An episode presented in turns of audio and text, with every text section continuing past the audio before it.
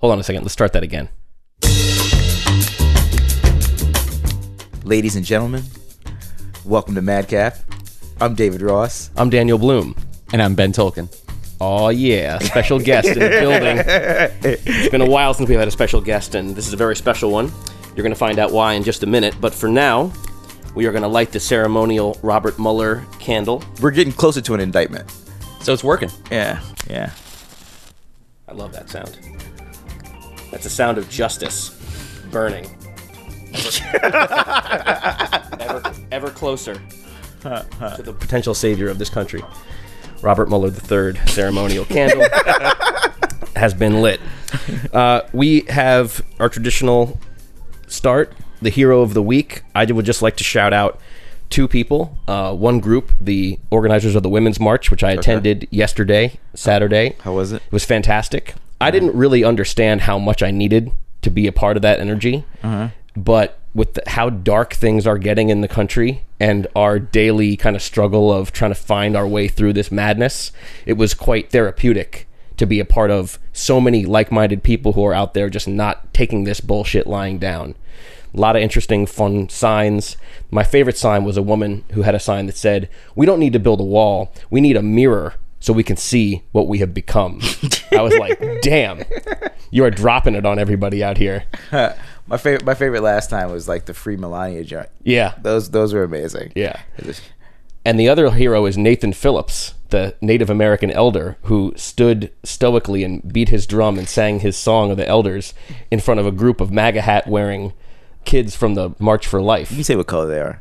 Uh, they were whites, That was a shock. Em- emphatic whites, without empathy or uh, much soul going on, and to see how the s- how the public has reacted and elevated. I mean, I'm not so much here for the vilification of the kid because he doesn't know any better. He was raised in a milieu of hate and ignorance, and he doesn't know enough as a young person to see through that.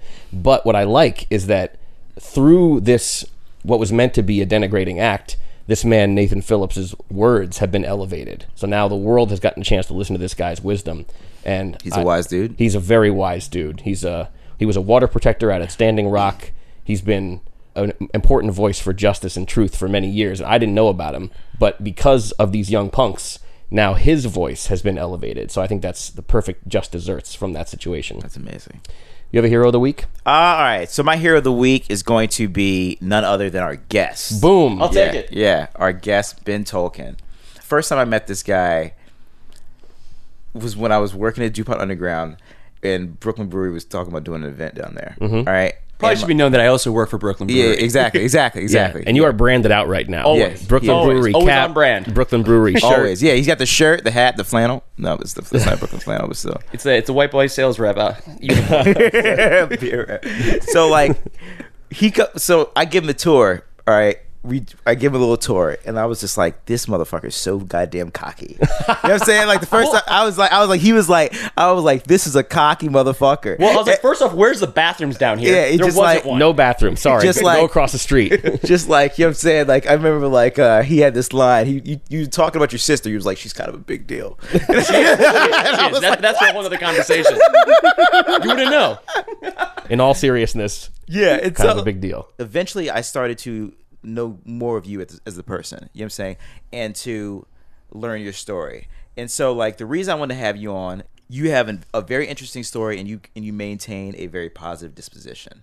Kind of want to know the raw details of that. You know? Yeah, I mean like it, yeah. like I mean like Can we start off with where you're from, where Yeah. you were born, and where you were raised? Yes, I grew up in uh, Milwaukee, Wisconsin. Yeah. Uh, yeah. And I, I wear it proud. I have a Wisconsin Badger tattoo on my leg. Uh, and given the opportunity, I talk about Wisconsin as much as possible. Did you go to school there as I went to University of Wisconsin. Yeah, Okay. my mother has a matching tattoo with me. you don't seem like you're joking. Uh, 100% serious. It was Christmas Eve uh, about five years ago here in DC. Yeah. Uh, my sister was living in DC at the time as well.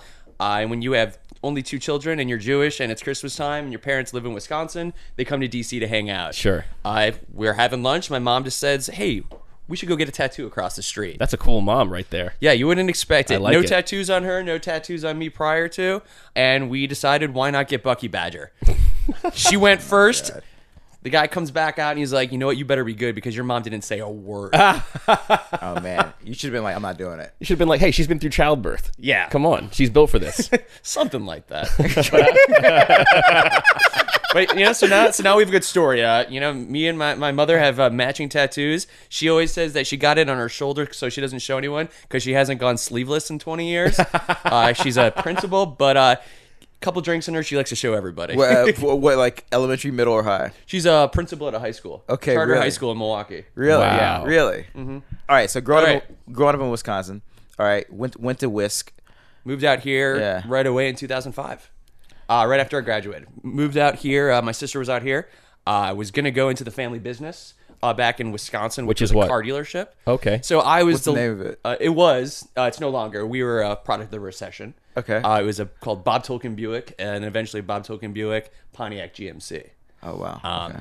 I was that little idiot in all the car commercials growing up. Are you serious? Uh, yes. Are they on YouTube or anything? They aren't. Uh, there's Oh. one. The last one we did was is actually you can find it somewhere on the internet. He'll- but uh, we got those. Those tapes were like on beta from like Yeah, baby. Uh, so they weren't as, they weren't good enough for anyone to really uh, upload to YouTube. I don't think. Yeah. Uh, but think of like the worst local car commercials, and uh, that that was ours. I love it. I Yeah. love local commercials. So. I grew up in car commercials. I was still doing them with my father and grandfather when I was in DC. They would fly me home, and I would go for a weekend, and we'd do a car commercial. Are you serious? Yeah, the commercials were on TV. It also helped me sell cars when I was in college because it's really easy when your name is on the sign. Nice.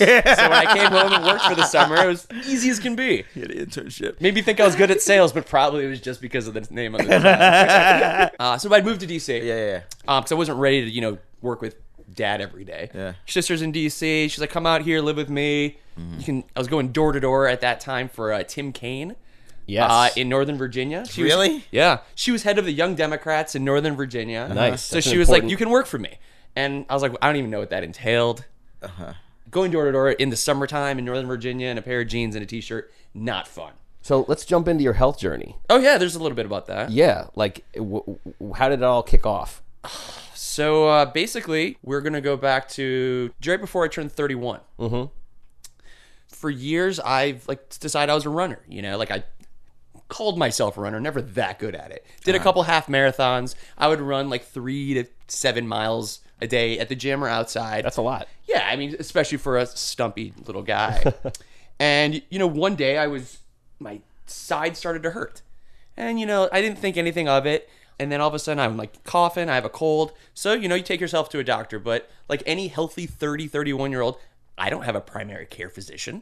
I mean, do you guys have one? At, I do, actually. Do you now? I mean, do you? I mean, Dave? he's no longer living. there you go. Sorry to hear that. Dr. Alan Greenlee. Love him. Lovely guy.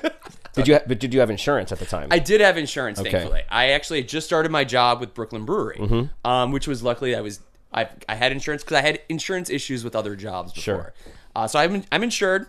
Go take myself to uh, Cleveland Park. So like you know, I go online and here Oh, they have a yeah. good walk-in clinic. On Porter. Yeah, right there on Porter. Yeah. Walk in, you know, I'm like, I think nothing of it. I'm not freaking out yet. Ah, they do a little chest x-ray. We don't really see anything. It could be the early signs of a pneumonia, but here are some antibiotics. Let's go on your way. like a Z pack. Yeah, basically. It's like this is, they give those out like candy. yeah, and they're like, "Hey, if you do, if you're not better in 2 weeks, you should come on back." Well, I wasn't back. 2 weeks later, I'm actually much worse. I'm feeling feeling horrible. The lungs aren't feeling very good. I don't know what's going on. Then they tell me, "Okay, we definitely think you have pneumonia. You should go to the ER." Well, thanks. I'm glad I came here for 3 hours and now tell me to go to the ER. Go to the ER. Which ER? So I went to the GW ER. Okay. And I will tell you guys here, never, ever, if you aren't in getting shot, stabbed, and like taken there by ambulance, you don't go to the GW ER. Okay. 11 and a half hours I was sat there Oh in the ER on a Monday. That's a lot On a of time. Monday. Good lord. For them to tell me I had pneumonia Okay. and gave me some more antibiotics to be on my way. wow. Thanks, guys. This Yeah. is great. Meanwhile, I'm having chest, like pain in my chest, especially when I breathe, and I'm like, this isn't getting any better. Are you are you like no work? Are you just like you can't? I mean, I'm working. You know, I, I say that I'm, you can't see it, but I'm using quotes. Like Yeah. you're doing what you do. You know, Okay. like I I'm not like deathly ill, but now I'm starting to sweat through my sheets Mm-hmm. at night. Things aren't getting better. I'm getting worse. Family's freaking out. We do have a history of people being sick in my family. My sister has a lot of health issues as well, and my roommate at the time's mom was somewhat something in healthcare, and she basically was like telling him, "Yo, this kid's sick. It's not as easy as we think it is." So then they were like, yo, two weeks later, if you're not better, you should go back. But I can attest to say that little old lady sitting there at, at uh, GW Hospital, about four and a half, five hours in, turns to me. She'd been sitting there too. She has a mask on. She's telling me, Do you have to be here? I was like, What do you mean, do I have to be here? Do you have to be at GW Hospital? I'm like, No, I just, this is, I didn't know where else to go. She goes, Child, Sounds like a black woman. she was a black woman.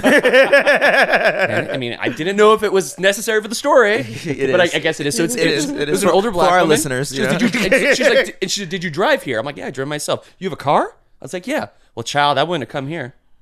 I would have gone to Sibley Hospital. Yeah. Child, you should have gone to Sibley. I'm like, I don't know what Sibley is. Yeah, uh-huh. yeah. So, with that in mind, now we wait another two weeks. Antibiotics that they gave me because I had pneumonia didn't work. I drive myself to Sibley Hospital.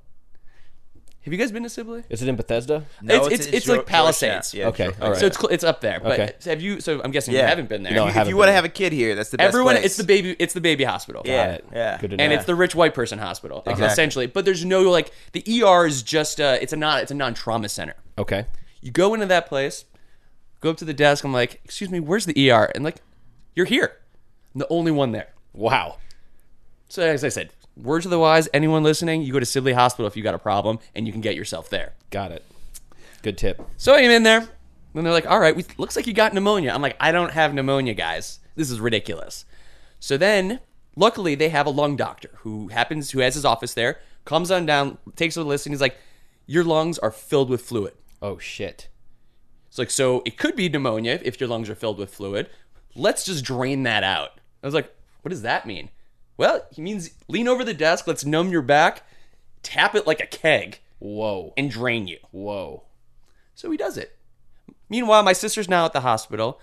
Everyone's freaking out in the family. They're like, you know, you this is something. I'm like, you know what? Let's freak out when it's time to freak out. You know, it doesn't do anyone any good. No, Yeah. it doesn't. Well, it's, it's not pretty. So the doctor starts doing. He goes, "Oh, that doesn't look good." I'm like, "What doesn't look good, bro? Like, what kind of doctor says that to you?" It's like that doesn't look right. Yeah. And I'm like, "What is it?" Well, the fluid was bloody Oh, instead man. of so it, pus is pus. Uh-huh. No matter where it is in your body. If you have pneumonia, it's like basically a white pus. Yeah. Getting into gross specifics. That's okay. But it was bloody. And he's like, well, this doesn't look right. So he knew it was going to be cancer right then and there. He knew it. He couldn't say it right away. Let's do another chest x ray. Let's do now a slew of tests because after he sees that, well, you know, it takes about a week. To, then chest x ray. Well, we see some things in your in your lungs now. We see the tumors because now the fluid is gone, which is all they could see on those tests was the lungs. I had a collapsed lung actually too. Wow. It sounds worse than it is what a collapsed lung. It comes back. Don't worry. Don't worry. It came back. You know, some people say you had a collapsed lung. Look, it's because lots because there was a lot of fluid in there, and then like it eventually your breathing comes back. Wow. But meanwhile, so you know MRIs, CAT scans, CTs. Up until one day, he goes, "All right, we can need to talk about this. Come to the office. It was a Tuesday.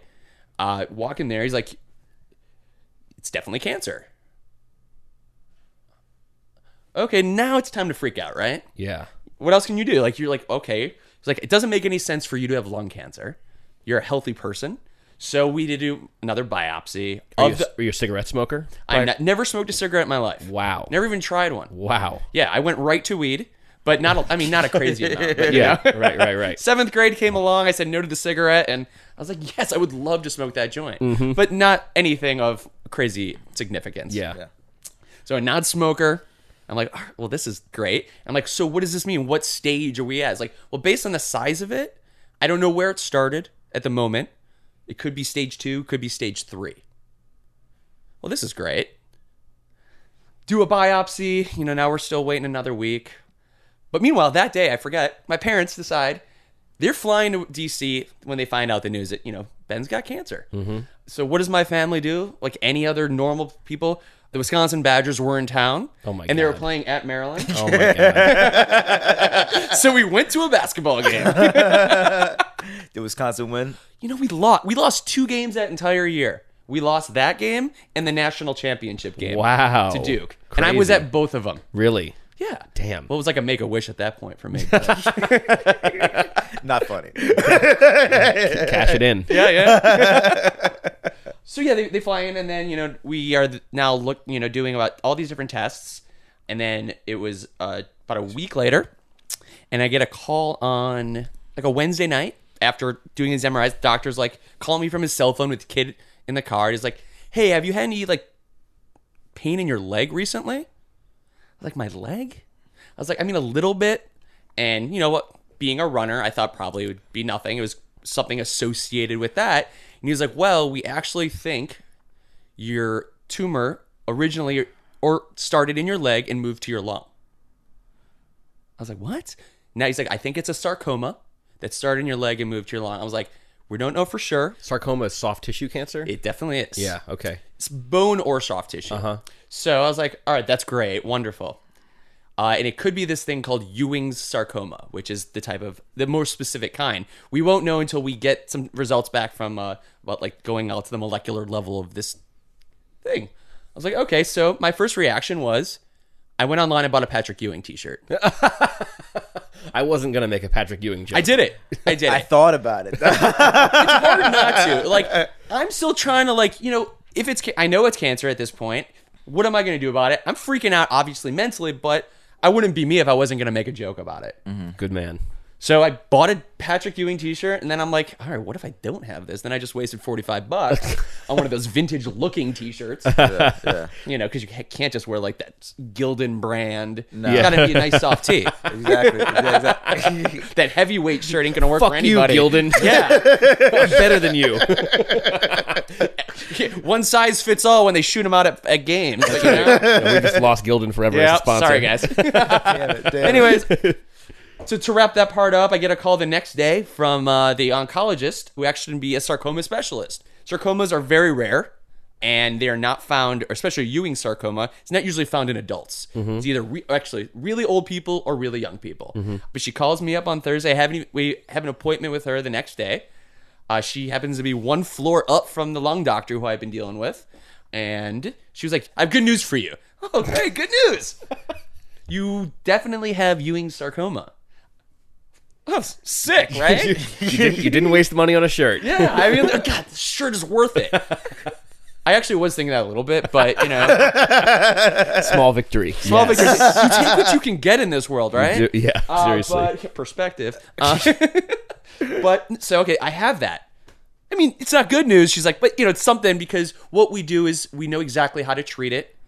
Usually, people in your age, we treat them like it's Ewing sarcoma because there's a billion different kind of sarcomas out there. Some of which they've known nothing about. They take on a life of their own, and some of them they knew know about. All right, I got Ewing sarcoma. Next day comes rolls in Friday noon. Meet the doctor.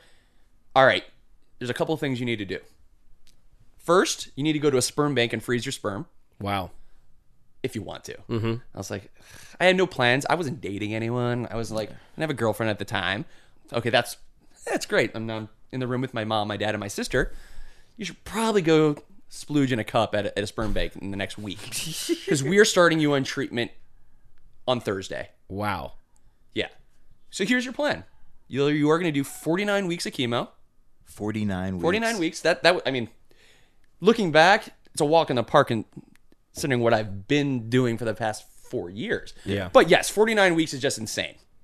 And the regimen was I would do 3 days inpatient treatment. So I'd have to check into the hospital. Wow. I'd stay there, be hooked up for 3 straight days.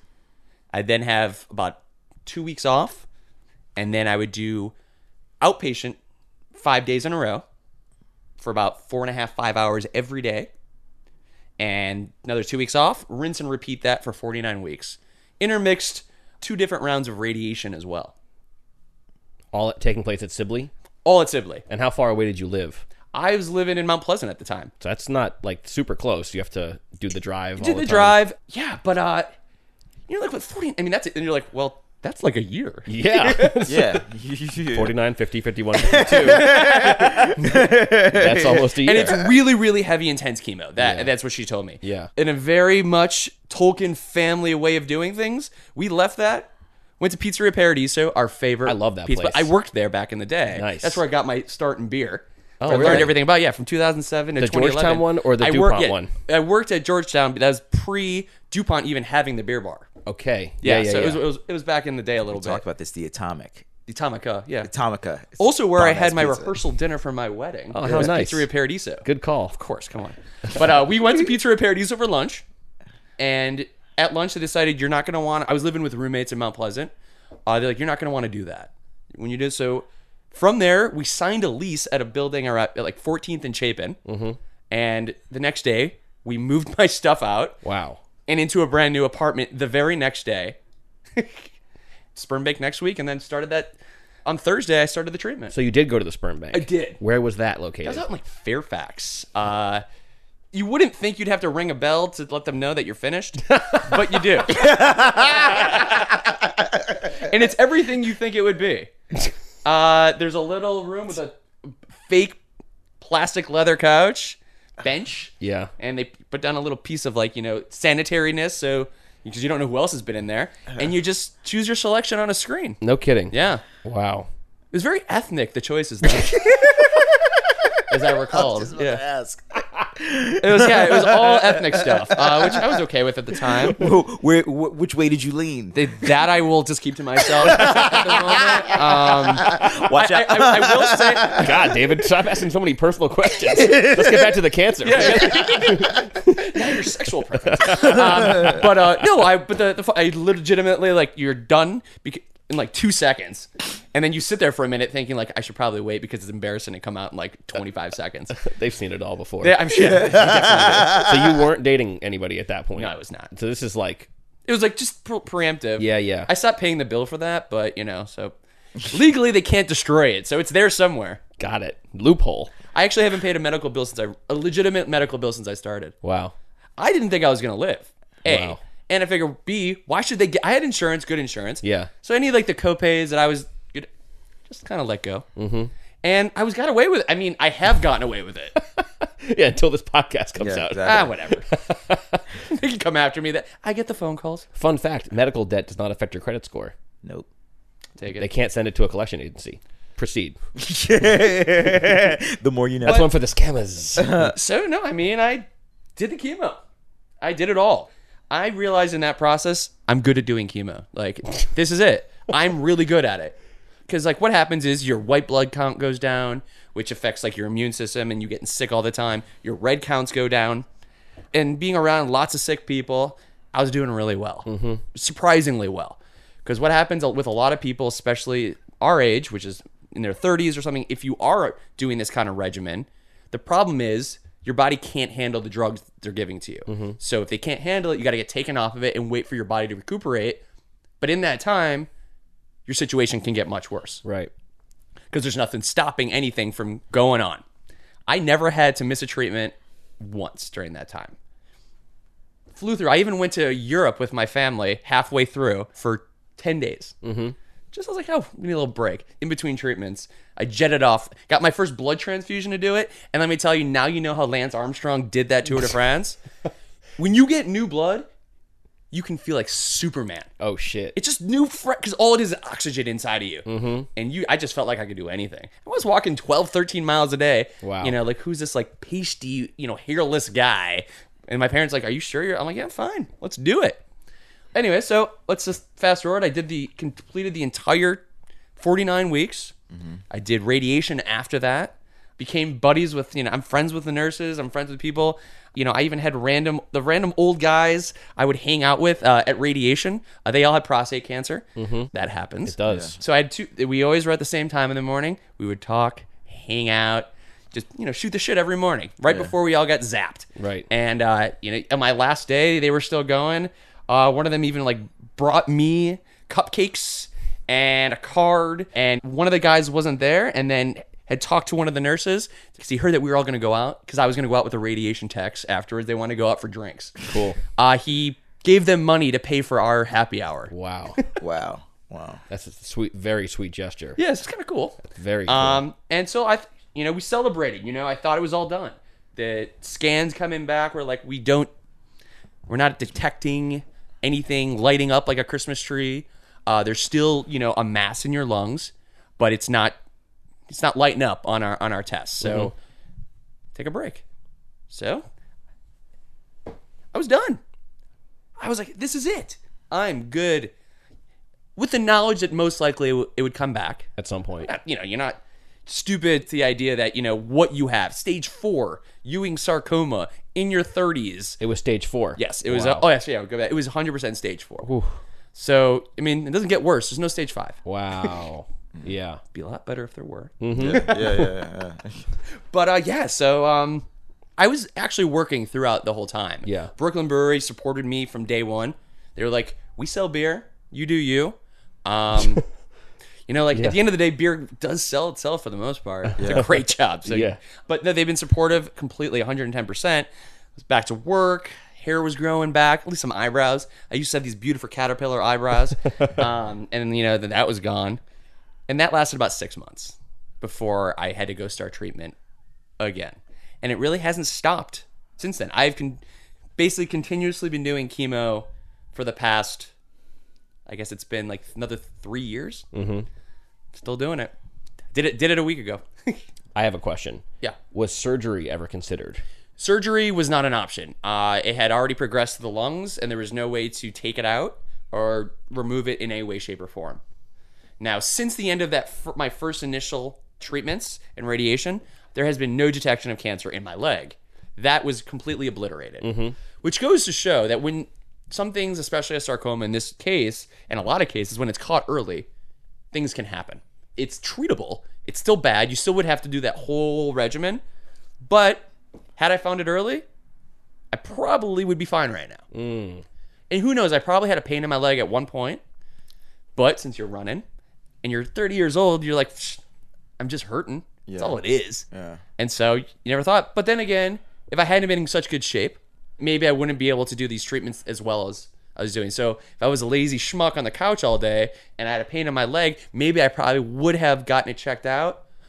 But then the alternative would have been You would have been a lazy schmuck in the first place. I would have been yeah, lazy schmuck in the first place, and Yeah. maybe I wouldn't have been able to handle those treatments so well. So you mentioned off mic meeting your girlfriend. I did, yeah. who You're now married to. I recently married on December 30th. Congratulations. Thank you very yes. much. So, w- how did you meet her, and what was the conversation like when you kind of filled her in on everything you've been going through? So, you know, I'm done with treatment for a while. You know, I'm starting to look like myself again, mm-hmm. uh, which was nice. Uh, you know, you, you learn a little bit about humility when you go from what you think is a pretty good looking guy, same person, but now you have no hair and your skin is as pasty as can be. Even pasty for me originally, you know, being a Jewish guy from Wisconsin. uh, and when, when it gets much worse, then it's really bad. Uh, so, no, I was kind of just doing my thing, uh, like anyone else was doing about three years ago, two and a half years ago, swiping right all day long on Tinder. But you met her on Tinder? oh, I met her on Tinder. I met my girlfriend on Tinder. Hey, it ha- I mean, it's you know we're a success story. Yeah, Um, yeah, yeah. You know, she, it was great. She, uh, she, I swiped right on her. I almost canceled the first date, um, because That's the move. yeah. it's a power Well, play. it was. we were planning, it was. So she's a teacher, and so she was off. And she was off all summer. Cool. Um, and I was at a going away party for a friend uh, at Bourbon and Adams Morgan. I love that place. Loved. I know. Rest in peace. I know. Pour some out. Yeah. Not literally. So I had gotten a little wasted the day before. Just it was insane. The place wasn't really open. It was just a going away party for one of the staff members who was moving out west. So I'm meeting up with a friend, getting coffee in Columbia Heights. Uh, the next day, I'm like, I got this date with a girl, or she's supposed to come over, have have drinks, and I really just want to cancel on her. Like this is, I just feel awful. I can't drink. And my friend was like, just do it. Who cares? So we moved along. So Abby decided to come over to my apartment. I was like, that's bold. Yeah. It was daytime, and I have a dog. So, and I got that dog right after uh, the treatment ended. Uh Uh-huh. It was a present from my folks, I guess. What's Nice. the dog's name? Uh, Millie from Milwaukee. Okay. She's, a, she's an Irish doodle. Your money. A milli, a milli, a milli. So an Irish setter poodle mix, real manly. Uh, I got funny stories about that one too. but uh, so I made sure I would walk. I walked outside so she would feel comfortable with the dog. You know, you know, she, the dog was only about six, seven months old at that point. okay. Yeah, and so you know, we had she had a we had a beer in my place. I'd actually told her already the situation that I just come through, just via messaging. Like, Okay. you know, this is what it is. Yeah. This is what I had gone through. I'm seemingly okay at the moment, but you know, you do you. Like, it's up to you. I mean, she obviously swiped right, and I wasn't using like really old photos. They were all very recent. I wasn't gonna, you know, catfish anybody. Yeah. I do watch that show. Um, and I mean, the long story short, she never left. Uh, we have seen each other since then, and it was six months into our relationship uh, where I went. My doctor, who used to be at Sibley, when I was done, she actually took a new job in Boston, uh-huh. and I followed up with her. I was continuing to do my follow ups with her, so I fly to Boston, see her, do my scans to see what's going on, and then we would go from there. So six, it was about, I said six months in. Uh, I'd take my trip to to Boston, hoping for all the best. Things were going pretty well, and then news came that you know there's some new tumors in my lungs, and I would have to start treatment again. And in my mind, I'm like six months into this relationship. We're probably already saying I love you. Mm-hmm. You know, things happen fast. You're in your 30s. yeah, you know, yeah, yeah, we're not kids anymore. right. Right. yeah, yeah. Uh, I realistically was hoping to get rid of her. In my mind, uh, I just didn't a see where this would go with us. Um, you know, being in treatment, doing the whole thing, and she never seemed to waver of wanting to continue the relationship, which is crazy.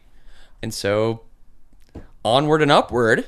Uh, like I said, uh, I proposed her uh, at the end of June, and well, she did say yes, obviously, since I have a ring on my Yeah, hand. yeah. You do. Yeah, and uh, that day we of course flew to Milwaukee because that's what I do. I call it Jewish Christmas. Uh, we go home to Milwaukee in the summertime for the Fourth of July. Yeah. Because why would you go home in the wintertime? so Fourth of July for me is always like Jewish Christmas. Is what That's I call great. it. That's my time to go home. Yeah. My parents have a big barbecue. Her parents were already planning to come to Milwaukee Okay. to for the barbecue. They have friends also who live randomly in Wisconsin. So it was a whole big celebration. Uh, randomly went to a Jethro Tull concert that night. I love Jethro Tull. As do I. Love him. Ian Anderson is 70 years old, running around with, playing the flute, Come on. kicking his leg around. Come on. Now it's a solstice of the year.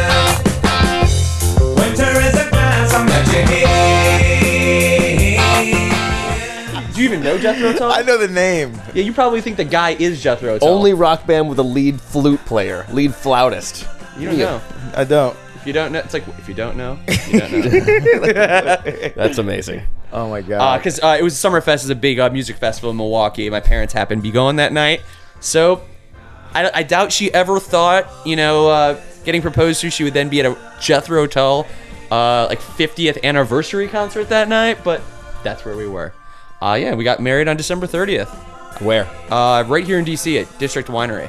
Huh. Yeah, super fancy. Very nice. Uh, we, she walked in. We only looked at one place in, in DC. Cool. And she walked in, came out in tears, uh, and I was like, "Yeah, this this is what's gonna have to happen." Yeah. So yeah, and we did it. We did the whole thing in about four and a half months. Side question. Yes. Is she Jewish? She's not a Jew, not a J double O. Not a big deal in our family. Yeah, yeah. I mean, I was raised Jewish. I went to Jewish camp, Uh-huh. as as lots of us do. Uh-huh. But I haven't gone to temple since basically I had my bar mitzvah. My parents, once we moved, stopped going as well. Yeah. You know, there's always thing with like the temple dues, and you know, there's we were going to one place and the temple moved, and they didn't go with. Okay. yeah. But yeah, so that she's not Jewish and not not not an issue, and me being a Jew, not an issue. yeah. Yeah. Wow. Her family's great. They obviously know everything. Sure. I got the got the whole, you know, barrage of what are you doing? Like But it worked out. Again, congratulations on on your recent nuptials. Nuptials, yeah, yes. yeah, yeah. There was a line that you told me at the Brooklyn event at the Black Cat. You know what I'm saying? And you mm-hmm. told me the first thing you learned about cancer is that it's not about you. Can you unpack that? So it's like, you know, your parents come, everyone's freaking out around you. Your friends, you might be i probably was one of the first people like your friend group. He's the first one to get sick and then you're on I'm that guy now. I'm this I'm the cancer guy. I'm the A I'm going to be the first one who dies, I think, or you're going to be the first person that no one knows what to do, right? And people are looking at you. You get funny looks, like when they find out. No one knows what to say. They're just like, "Oh, I'm so sorry," blah blah blah. Yeah, they, it sucks. I mean, there's nothing you can do. And I thought from day one, and I learned in just looking at the family and everyone who are beyond supportive, but and friends that I'm gonna have to make everyone else around me comfortable first it's just to be easier for me for everyone else to be comfortable. Whatever position that puts me in is one thing. I can handle it. You know, doctor always say you probably should go see a therapist. You know, like you have stage four, basically terminal cancer. Um, you should probably go see a therapist. Never decided to do it. Um, just not wasn't the right thing for me. But like I said, I just wanted everyone else to be more comfortable around me than even me. So if I, like, you know, the hair came, went really quick. So you can't hide your sickness. You might feel good one day, but looking in the mirror doesn't will let you know right away that you're not healthy. You're not get, you're not good. You're sick. Everyone sees you're sick. Like you have a cold, or you can take some you know over the counter drugs and you can feel better. And you can go out, you can have a good time, and people aren't going to treat you any differently because you have a cold. Because you're not having shown any symptoms.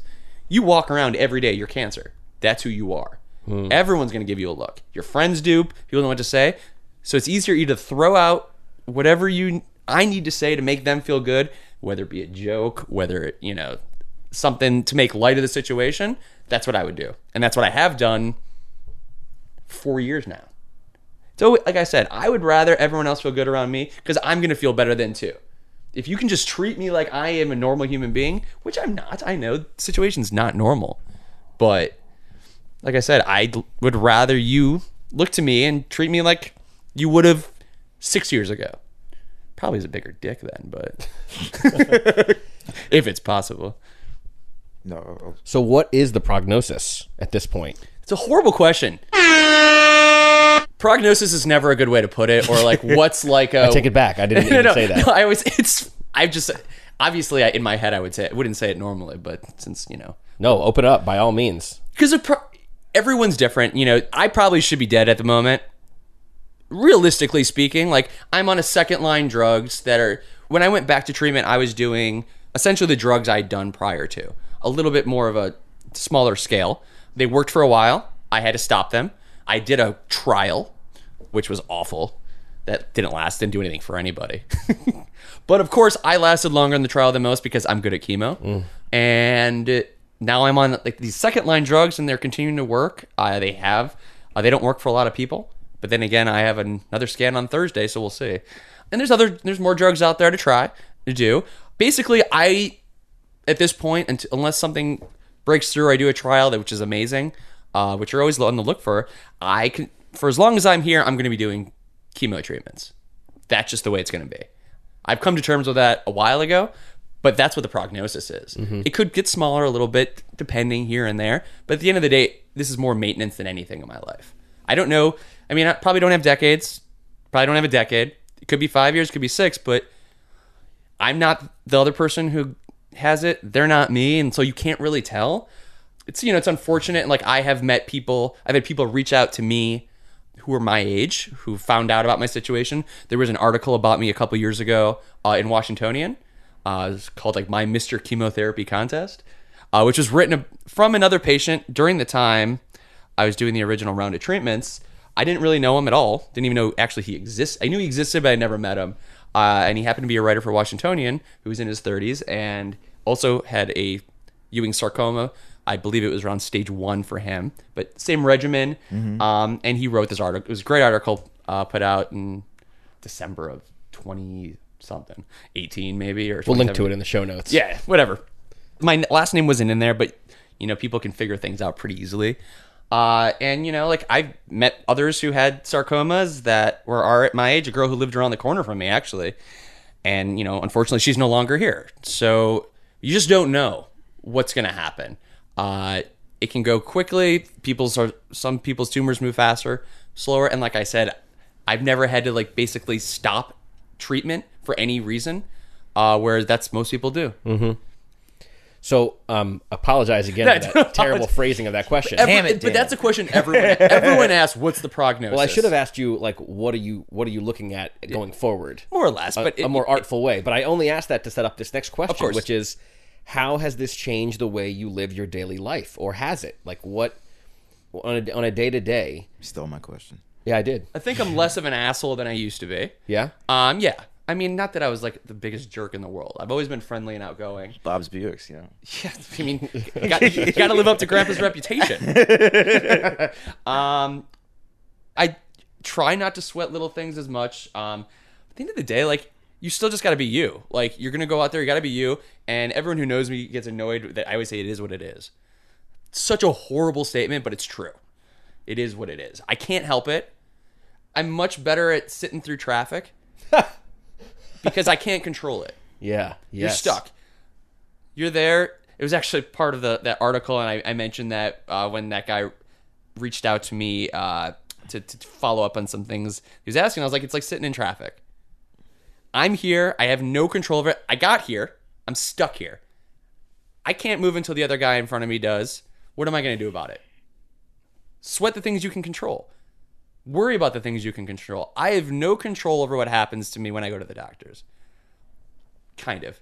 I also you find that you should never take what a doctor says or a nurse tells you at face value.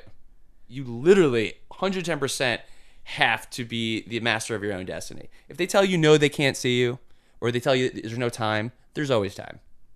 You just don't take no for an answer if you and you have to know as much as they do. Hands down. You just have to go there informed because I got to tell you there's if I hadn't learned from my sister who's had health issues as well to basically be forceful. Te- you tell them what you need. You will just be one of the many, and you can just fall through the cracks. And also, don't be a jerk. Like, be nice to people. But um, case in point, the other day, I was coming back from the honeymoon. Which was where? Uh, we went to Jamaica. Huh. Uh, we were in Negril, which is which was Nice, awesome. nice. Sounds Yeah, nice. wasn't too bad. Yeah. Uh, and I needed to do treatment right away. Like it was, I skipped a week or two that I should have been there, and I was like, I need to. It's like, sorry, we I can't fit you in. There- We're just not available. There's no time. I was like, no, there is time because I need it, and you have to do it. You take that at face value. I'm sorry that schedule. Can you can you wait another week? Well, maybe I could, but guess what? I'm not going to. So I tell him, go back to him. No, I need to do it then.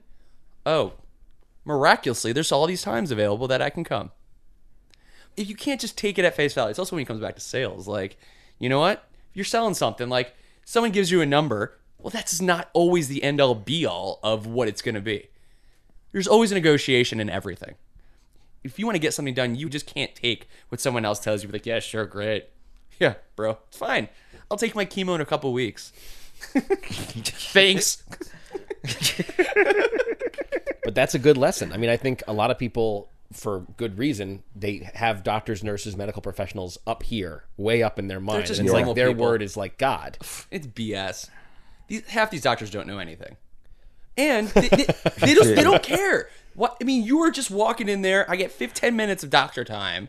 It doesn't matter if you're terminal or if you just got diagnosed. I mean, they're go, they're trying to get through their day too, and you can't fault them for like not remembering everything. So you got to make sure they know. Right. That's all. I mean, like doctors know stuff. Don't get me wrong, but if they knew how to fix me, they would. Right? Have you had any like legitimate by yourself freak out moments? Countless, Okay. countless times. How do you not? Yeah.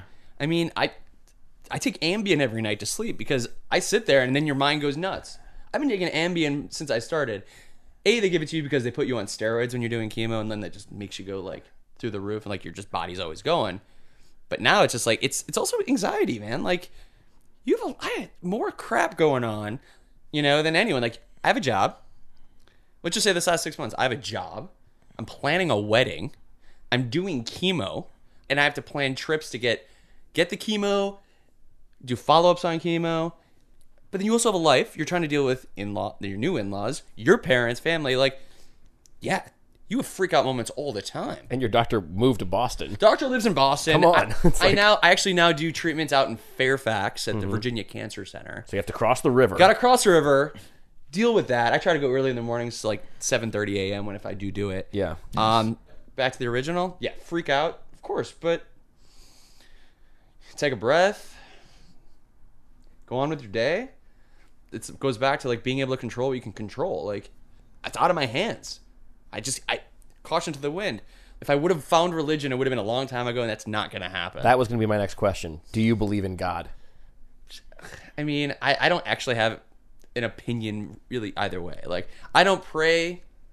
I'll quicker wish when it's eleven eleven on the clock. Truth be told, it's, Yeah. no. I mean, like, funny story. My mom was I was doing the inpatient for the first time like the the chaplain of the hospital comes in. She kicked him right the hell out. She's like, "We don't want you. Get out of here." Oh my god, that's amazing. But no, I, I have I found no religious anythings uh, in this process. I was more considering like your upbringing. Like, did you believe in God prior to that? Or Not really. I never really. Yeah. There is an entity, that's great. Um, I never was like big on the idea of like some giant guy in the sky. Like yeah. the Jewish upbringing was more cultural than it was religious for me. Uh, I think with a lot of people actually these days, but True. millennials.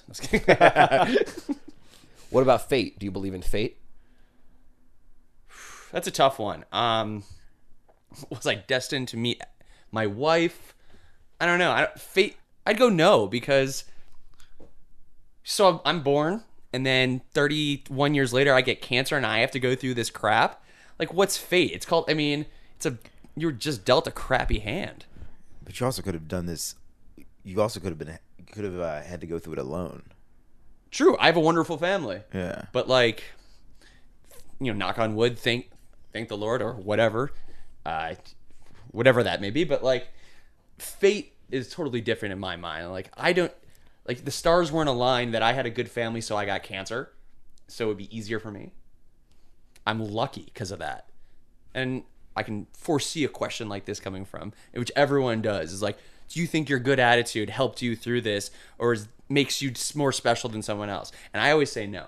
I don't preach what I do to anybody because you know what? For every one person had a great attitude, there's countless people who are dead who had wonderful attitudes that just didn't have the body makeup that I have. Yeah, it would be fate, like if it was in that movie Signs, that like you know if I splashed water in myself at the end, uh, like hey, you're good now because I like to have half-empty glasses everywhere. Yeah, No, it's not an M Night Shyamalan movie. I really like that reference. Good job. So I mean, like, how do you treat your time here? I'm like trying to ask these questions. I like, try to live in oblivion of my own situation. Okay. I truth be told, like I went out partying last night. Should I have done that? Probably not. I didn't drink an ounce during that 49 weeks of chemo radiation. I was like, I was to the book. I knew it wasn't going to hurt me. The only way it hurts you is if like you're nauseous. You don't want to add any more being nauseous to it. I told my doctor actually the first time I'm going to throw up is going to be when I'm partying after this is over. Right. And it actually did happen very shortly because I just was not ready to drink again. Mm-hmm. But for the same way that it's easier for me to like make everyone else around me feel comfortable with my situation by either making a joke, making light, or being completely forthcoming with everything. Because it's like when people ask me, "Can I ask you this?" Okay, she's like, "Yeah, you can ask me. It's my everyday. Hmm. This is my life. It's a day in the life for me. Going to chemo is my routine now." And it has been for quite some time. Like, what have you been doing consistently for four years? Podcasting, definitely. podcast. but you've changed. I mean, Yeah, yeah, yeah, yeah, I Podcast get it. changes, your Yeah. focus changes, but like Yeah. I've done this. cons- This is my day to day. It's my life, so it's I can talk about it. You want to know something? You just ask me, and it makes everyone it, easier. But to get through my day, it's so yeah. Some days are better than others. Like, but I'm not going to stay in bed all day. Can't. I got that damn dog. People always talk about staying in bed all day. Yeah, I could do it, but like I have to take the dog out. Millie. Good old Millie. Good old Millie. Um, There's yeah. something profound about that, though. It is. Maybe Millie was up by fate, you know? Perhaps. the whole concept it's remarkable in a lot of ways as is your attitude as is the fact that you're willing to sit here and talk so openly with us about this it's it's phenomenal i mean the whole thing is made orders of magnitude trickier with the addition of your marriage mm-hmm. so i just wanted you to reflect on that like what were your thought processes in terms of you know you, it's one thing to say i'm going to live in oblivion of my situation it's another thing to bring somebody else into True, that. and it's not. A, it, but you actually don't live in oblivion a oblivion situation. It's like a full on like, you know, you'll have like a good few hours, and like you know, then you pass by the mirror, and you're like, yes, that's me still. There I am. Fuck, I don't want to look like that, but that's what it is. Happen to have a little bit of facial hair right now, You but do. like that's it. It comes and goes. Yeah. Like for the wedding, I had nothing. Uh Uh-huh. It was like so annoying. Like then, uh, then like a week later, some came back. Whatever. Right. But the marriage thing, I mean, it, it's there's a lot to think about. Like, because you think about, you know, what's going to happen when I die. Am I making it worse for this person? Is she wasting her time doing this? And it had to come to the fact that, like, you know, everyone comes around. You got to do things that make you happy. So staying with her made me happy. being with her made me happy for the past two years. I say two years because it's been the six months of like engagement, and so the two years went by. My, you know, truth be told, my family had the ring ready before I was ready to propose to her. I remember this. Mm-hmm. We talked about this. It's crazy. I was like, what is happening? What world am I living in? I like, we talked about the idea. My grandmother passed, and I have a sister, and I have uh, two cousins that are under that family, four grandchildren. My cousin's married, and my, my sister is currently single. So if any good looking, you know, a bit, she's fantastic. we're, we're taken. Yeah, sorry. but uh, you know, it's like you're not you don't you don't really give yourself a wedding ring. So when my grandmother passed, it was bestowed upon me. And since my cousin works for a jeweler, it was an easy transition to get that rock out, make a ring. I mean, we I, it was on the horizon, and then it, the ring was it was it was done around Christmas time last year. When are you gonna do it, man? When are you gonna do it? I'm like, hey guys, you got to slow down, slow your roll. It's gonna happen. But in thinking about it, I'm like, do I want to do this? Do I want to be married? I could be. Yeah, it's, it's good. You know, like it was never like a you know. As a young boy, I just had this dream wedding. I'd put on a bow tie at home and play wedding, you know, like, or like I did. Yeah. probably. So it wasn't it wasn't something that you had like absolutely defined for no, yourself as a young person. definitely not. And I definitely didn't want a big wedding, but you know, things happen. Yeah. Um, but it was also in talking to her and her family. Her family's been more than open and welcoming, and uh, maybe they live in oblivion too, or in, they have a really good attitude as I do, or maybe I, it's because I've gone into meeting them with this larger than life, not accepting whatever reality might be, between what it actually is, which we don't know, but I think she wanted it. She wanted to be married to me. And it was important for her to have this wedding. It was important for me at that point then to make this person who made me happy for this long to do as whatever I can as well. Now, I'm not it sounds like you're then saying I did it for her. That's not at all true. Mm-hmm. It was for me, obviously. I, you know, you don't go through this because you don't want to. But it is a complete mind fuck because at the end of the day, I think often about what it's going to be like for her when I go when I'm gone. I mean, it could be five years now. It can be tomorrow. I mean, you, we all could get hit by a bus too, but that has caused as much anxiety uh, as anything else is worrying about her. Um, what her dependence upon me is. It's not financially at this point. We're both in our thirties. She's does her thing. I do mine. But it's just the emotional toll it could be on someone, and how everything will go at that point. And as I feel healthy and feel pretty good at the moment, I try to then at those moments not think about it because in doing what I do, I have more than enough time when I'm like doing treatment. You have so much alone time, more more than you'd ever want. Mm-hmm. But then again, when people come around, you kind of act like a jerk because you feel like crap. You know, it's mm-hmm. like when you're sick, you don't ever want to hang out with people. No. And so now we've actually to, had to learn that that tightrope with each other because you don't want to make someone your your whipping post. Like someone should not doesn't need to be your outlet for anxiety, feeling crappy. So I have had to learn, and she's had to learn. When I'm during the treatment, we just kind of have to keep it mellow. Maybe she makes the decisions on what to eat for dinner, mm-hmm. as long as it's not spicy, because whew, it doesn't go well with chemo. You don't want to eat spicy Indian food. What happens? Noted. I mean, it's just for me. I have a weak stomach, as uh-huh. a lot of my Jewish brethren have. Yep. Uh-huh. But uh, you ex- exacerbate that with a belly full of chemo, and you add some spice to that. It's gonna be bad news bears. Just you know. Wow. So what's remarkable listening to you talk about this is it's like you have both chosen to grab a hold of love rather than to give in to the fear of it. yeah. That is fucking awesome. Yeah, and you know, I, I don't know how many people that could have happened. You know, I mean, definitely the other people I swiped right on maybe not have done it. I'm glad I obviously went on that damn date. Yeah. Yeah. Thank that friend. God, talk about a good decision. Yeah, but that friend uh, spoke in my wedding, Nice. Nice. uh, and I actually was in her wedding uh, a few months ago where I walked her down the aisle. Oh, how sweet. Yeah, close friend, yes, obviously. Yeah. Question. yes. Wedding song. Wedding song. So, in what part? What, what, what was run of show? Run of show. you can answer the question any way you want. So, sir, music during this. Let's go during the ceremony. Yeah. I came out to Talking Heads. Cool. Yeah. What song? Naive Melody. Home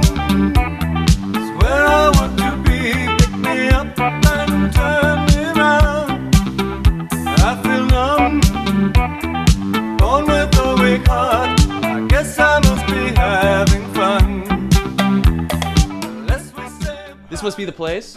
Okay. Yeah. Yeah. Yeah. Okay. Yeah. yeah. All right. All right. All right. All right. She came down to the uh, a string uh, version of Jurassic Park.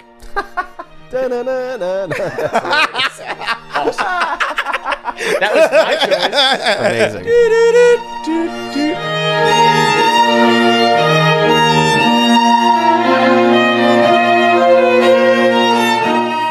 Beautiful. But it, it- it's really good. It is. Yeah, that's really good. Didn't want to go traditional because Yeah. who yeah. wants that? Yeah. Yeah. Um, and then the first song I always feel needs to be more of a contemporary song. Mm-hmm. So like you know everyone always like you have like these classic songs that and everyone does that Ray LaMontagne song. Yeah. It's so awful. It's so stupid. It's that so song go? cheesy. You are the best thing. Bum, bum, bum, bum, bum, bum. I DJ weddings Yeah. sometimes, so I know all about this. So we actually had a uh, this like nine person band. Ooh. Uh, they were awesome. Uh, my best man ha- used them at their wedding. Yeah, yeah. Uh, his sister in law had them at her wedding. So I've, I've I've heard them, and they the, only, learned. the only blacks in attendance. What are they called? there was two others. Low blow. What, what, what, are they, what are they called? They're called Attraction. Uh, they're out of Richmond. Attraction. That's a great name for a band. I love it. That's an amazing name. There was- the, the band leader was white. You know, kind of like a basketball coach. But Oh uh, wow. But uh, so we did the song for uh, the the Bradley Cooper Lady Gaga song, "Shallows." Wow.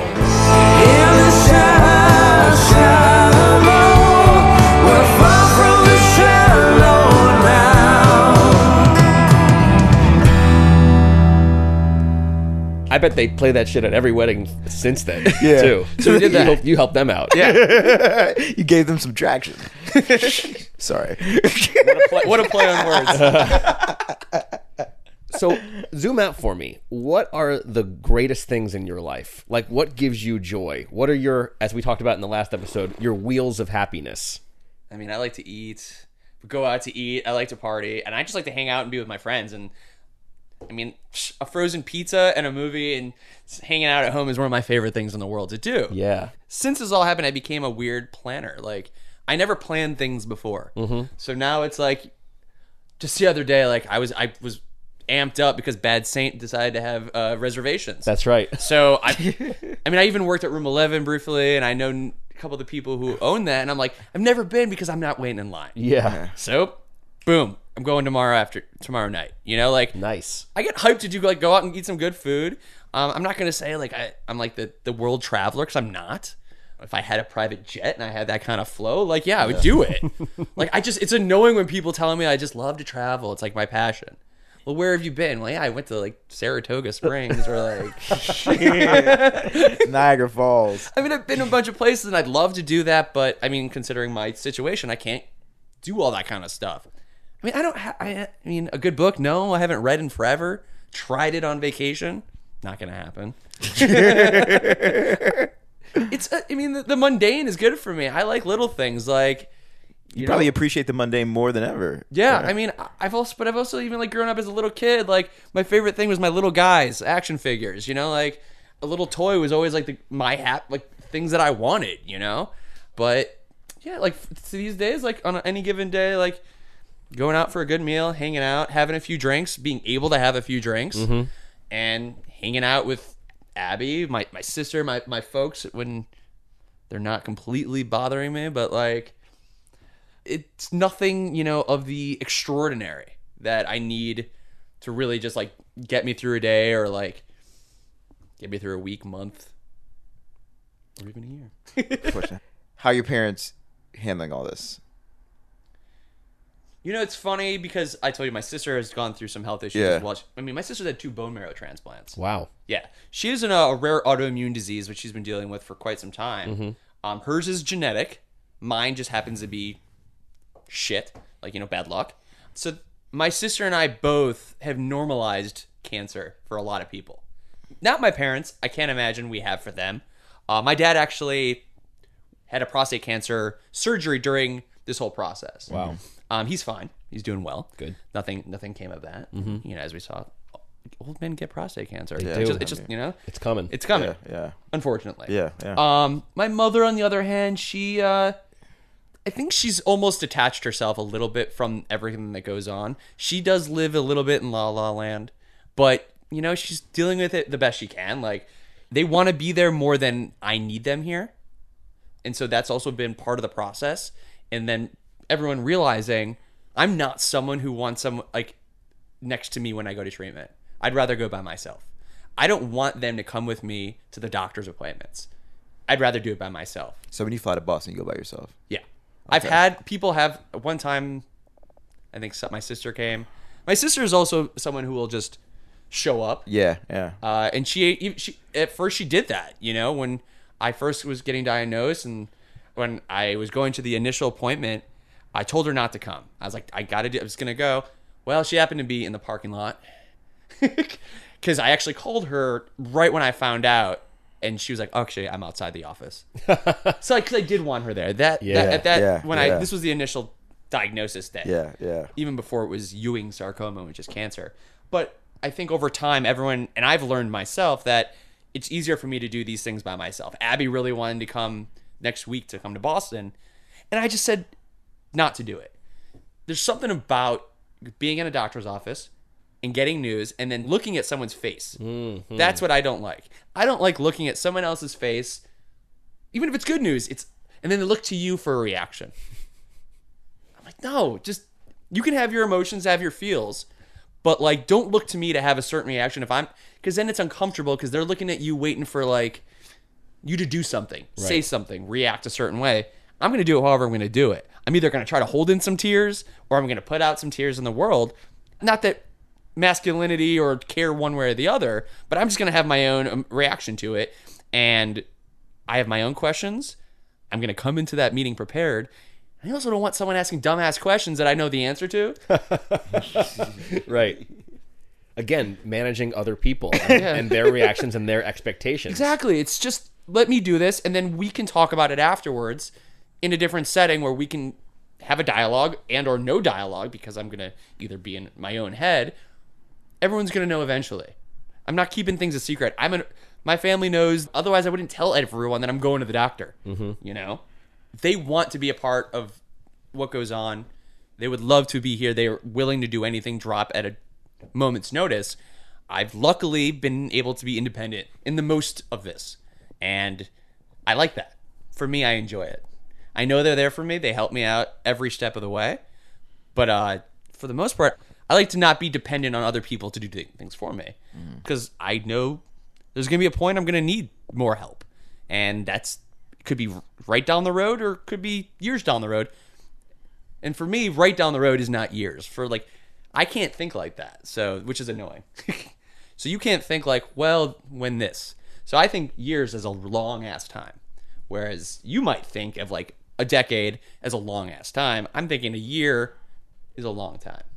But you know, my conception of time and how I deal with it feels very different. Had that thing with the, with the wedding process too. Yeah, yeah. I wanted to do it sooner than later. Uh-huh. I was like, I'm not going to wait another year to do this. Right. I don't know what's going to happen in a year. Yeah. Luckily, we found a really good date and, ha- and it worked, and it worked for everyone. But I pushed along my agenda a little bit more than maybe some people thought knew to begin with. Mm-hmm. That's interesting because like after so after like you told me about like all of this, all right. So every, everything like kind of like your health history and stuff like that, and like you talk about like thinking about like time in terms of uh years and stuff like that. And I was talking to my girlfriend about this. I was like whether I was okay. I would like check in with you. You know what I'm saying? Because Yeah. I'm like I'm like other people I know like I can fade out a little bit, but like I check in because I just just to just to check in. Yeah. You know what I'm saying? And mm-hmm. like, and I and I was and I was talking. I'm like, should I feel bad about this? She's like, no, I, I feel like that's a. I feel- But I mean, it's understanding like how long we're here and stuff like that is like is like a very difficult thing to process. You know? It's impossible. Yeah. I mean, no one, no one can process it. I don't know what happens. I'm not, like I said, I don't know what happens when we're gone Yeah. either. I don't have like this grand illusion that I'm gonna like be walking around Yeah. with, you know, wings on me and like I don't have any idea of that, but like, if you want to check in, you check in. Yeah. That's your call too. Hmm. yeah. like, you know, a text message doesn't hurt anybody. Yeah. Yeah. Like, yeah, if I if I think you're being an annoying, if I don't like you, I can not respond or I can do whatever I'm gonna do. Good thing I like you, but you know. So that seems like the big difference is you don't take anything for granted. You don't have that option to just say like, well, dot dot dot. It's like I've got to make the most of what I've got here. try to, but I'm not like Yeah, you know, yeah. I'm not I'm not like the guy who's like live today like it's your last. Like no. I mean, I, I still watch Bravo and like you know I, I, want to I know I want to know what's happening on Below Deck. Uh, you know, Captain Lee is awesome, and I you know I, I, do the same thing anyone else does. Yeah. but with yes, a different mindset on a regular basis. But like, no, I'm never gonna be like, yo, I'm living every day like it's my last, bro. Catch a wave, you know, I don't know, like What about compl- like a, like a, like, like a Quiksilver T-shirt or like a No Fear. yeah, I don't, have like, I don't have like a mantra. no fear T-shirt? That's hilarious. those at Ocean City. It's not the size of the dog in the fight. That's more like The co- fight in the dog. more co-ed naked T-shirt than no fear T-shirt. Oh Remember those Big Johnsons? Big t-shirts? Johnson T-shirt. what about complainers?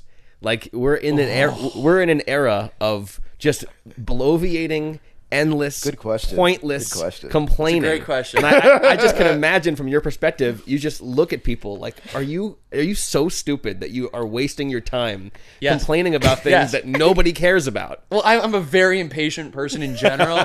like just like, just like my patience for others can be tested very easily. And yeah, I just it's awful. Like great moment. I was uh, at St. X with a friend of mine. Great Uh, bar. Great bar, and I live close by. I've been going there for a while. It was maybe like just after I finished some treatment, or I was like a couple weeks out, and this what girl was sitting there, and she was just saying, "No one can have like the worst. This is the worst thing that's ever happened." Oh my! And she just wouldn't shut up. And we're like, we're not trying to converse with her, but then she's like, you know, you get that look. Like she, like she wants to like tell Yeah, you yeah, whatever yeah, it is. yeah. I don't even remember what it was, but it was so stupid and mundane. And we were both sitting there like we just wanted to shoot our brains out, like wh- and hers. she wouldn't shut up, and she's like complaining to her friend, and like, oh god. And now we're like somehow we're talking to each other, and like I'm just trying to hold my tongue. and I and I was like, this is I was like, dude, I have to do it. Yes. Like, bro, like I have to do this. It's like I, you know I don't do this.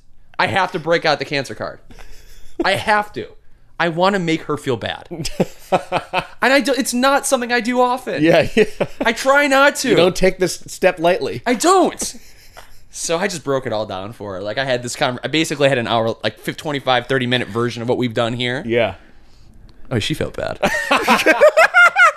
But you taught her. You teaching this. It's not just making her. and feel I was, I was like, like, I'm not. I was like, I kept on saying, it's like, I'm not here to make you feel bad, but like, yo, have a little bit of perspective, like, and like before you start mouthing off about nonsense to people at a bar, Yes. like, I don't want to hear your problems. I'm also not the bartender. I'm not paid to be here, not and they don't want to hear it either. But like, I'm not getting a tip at the end of this for listening to your problems. You didn't even buy me a drink. I think I actually bought her one because I'm like, yo, here. Actually, we did like, here, have a good night. And we still talk about that night, my buddy and I. Like, She'll never forget it. I know. Is that no. great? That's awesome. and I have no idea what her damn problem was. And I'll, ne- I don't, if she walked in the the door right now and it was your wife, maybe I don't even know. I wouldn't know. But I'll remember the day that I was like, "This is like the fir- uh, basically the first time I'm breaking it out. I'm using it. I am gonna use it." and there's been other times where I was like, "You should use this." I was like telling Abby, I was like, "You got to use it sometimes. Like, That's interesting. do it. I don't care if I'd rather someone else use it than me. Huh. Why not? If- If it helps, I don't know, get a reservation, or if it like gets you the front of the line, or like gets you out of work for a day, like you can a be honest, which is sometimes you don't even want to be. Uh, but I'm like, use it. You're my wife, go for it now, or your girlfriend before fiance. Like, if you want it, go for it. You got to deal with it anyway. Yeah, if it's gonna bring some light to your life, do it. Oh man. I'd rather not though. Like I said, like being mean, like usually I just don't want to like unless I'm just like screwing with my friends and like want to like randomly make them feel bad. Like my buddy had like shoulder surgery. He's like, "Oh man, you wouldn't really." know. I was like, "Yeah, I wouldn't get it, would I?" I have no idea. Must hurt really bad. With a shit-eating grin, yeah, So, at the risk of getting like really saccharine here, yeah. do you have any like life lessons that you would like to tell the world or tell anybody who you haven't opened up like this with, like in your life?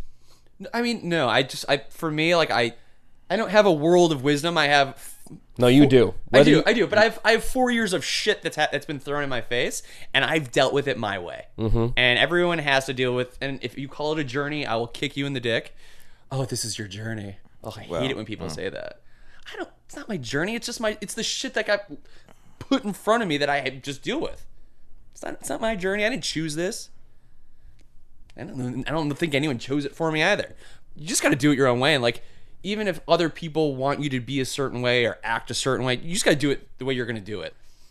Not like be yourself, be who you're going to be, but like, do what makes you happy. Like, if sitting at home, being by yourself, and like curling up in a ball is going to make you feel a certain way about your day, and that's what you want, you just do it. If doing what I did was being outgoing, letting everyone know, just being open book and making light of it, or just still trying to be you, but with you with cancer, then do that. I'm not a preacher to tell you how to live through the day because I don't know it works.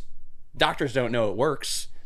We're all just running through here. Put this drug in your body, see what happens. Give you that. Like, take a pill. What? I don't know. Smoke some weed. Like, honestly, like, for me, it was I had already been doing it. Yeah. And then my my dad was like, if it's gonna help you feel better, you do it. Well, I mean, it always didn't always make me feel better, but at times it did. It gave me an appetite when I was maybe losing some pounds. And I'm like, time to put some weight back on. Now, you know, having done the year or so of treatment and not having a drink, like, I'm not an alcoholic. I don't never even like have drinks at home. It's just not something I do. Mm-hmm. But Not going, alcohol, uh, alcoholic, but you got pretty drunk at a children's birthday party yesterday. It was at a brewery, man. Like- we all know like a one year old birthday party is not for the one year old. No, not no, even Like, close. I made no. it a year with this child. like, yeah, yeah, yeah. can you all come in here, give me some booze, buy me a beer? no, but like I said, I was like, I, I'm a, I like to go out and have a good time. And Yeah. as we were talking before, it's like what get, makes you happy? Going out and having a good time makes me happy. And now that I've like know that like having a drink here and there isn't gonna hurt me or make things worse, other than like I gotta tell you, a hangover, a really bad hangover, might actually be worse than it feels a day after chemo. Which is always gets me like, why would I do this to myself? But Yeah. sometimes you're in the moment and a shot feels good. True. Yeah, yeah. True indeed. Yeah, yeah. Um, but yeah, no real words of wisdom other than, like I said, you just got to make it whatever it's going to be for you. I think Dan would agree. Thank you so much for like So much. for like this is this has been like Anytime. I like because I like I consulted with my girlfriend about like I want to ask this guy to do this. You know what I'm saying? But Like, you were even like, should we do it? Should I? Have, can I ask you? Yeah. Via text, she's like, should I, don't was like, know I if this need- is I- I something I, gotta- ask in person, and I'm like, just, I'm like, just out with it, man. because like I said, in this new phase of the podcast, this is like really like a learning experience for us and like un, un- like un- understanding ourselves, understanding the world better and stuff like that. And like seriously, because like you could have just been like, no, fuck that. I don't want. I don't want to talk about this. You know. I mean, like, and so we really appreciate it. Truly. problem, man. Thank Yeah. you. Yeah, it's fun. Let me ask you one last question. Yeah, of course. What are you proud of? What am I proud of? I don't know. Like, I do have like a sense of pride that like I've been able to stay alive for the past four years. I mean, I, I guess I can be proud of that. Am I, am I proud I graduated college? No, because we, you know, being privileged white kids from suburbia, well, two of us here, um, Privilege that that was expected and gone for. Like, my proud of my job. I'm proud that I have a job and able to continually have one through this process. I'm not sure if that's more on me or just really nice people I work for. I would say I'm more proud that like I could say that I have a network of support around me that somehow was cultivated through the years of me just being me without cancer and these people are continuously in my life like my wedding was filled with people that I've been friends with since I was four or five years old. I mean, I have buddies that I talk to on a regular basis still, I mean, this was happening pre and post, you know, the cancer that I've known my entire life. Like, I have great friends from like every single place I've been. You know, whether it was growing up, whether it was in college, or I mean, the best man at my wedding was a buddy I met first job here in DC. What I'm proud of is that somehow, some way, like I've been able to continuously keep these friendships and make new ones. It's funny, like when you make a wedding list, you cut people out that you're like, well, I haven't talked to that guy in four years. Yeah. I was in his wedding four years ago, but I haven't talked to him in four years. Yeah. Well, bro, you're out. Like, Yeah. it's a reflection of where you are right now in your life and the people who are in your life.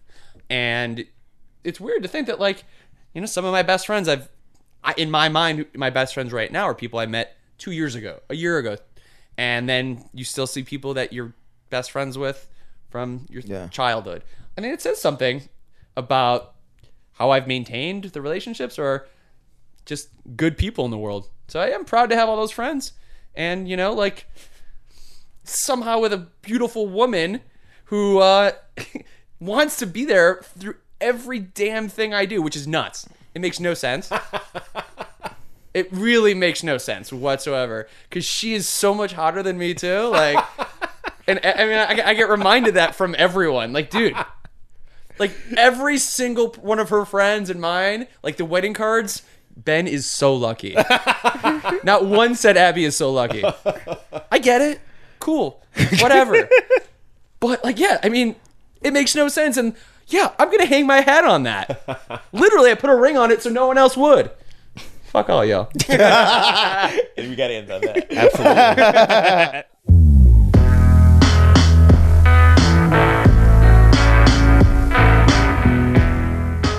well, Ben, thank you so Yeah. much for sharing your story. yeah, man. This has been fun. You're fantastic. Appreciate it. You got a lot to be proud of. Good times. Yeah, no doubt you. about it. Thank you. Well done. Word.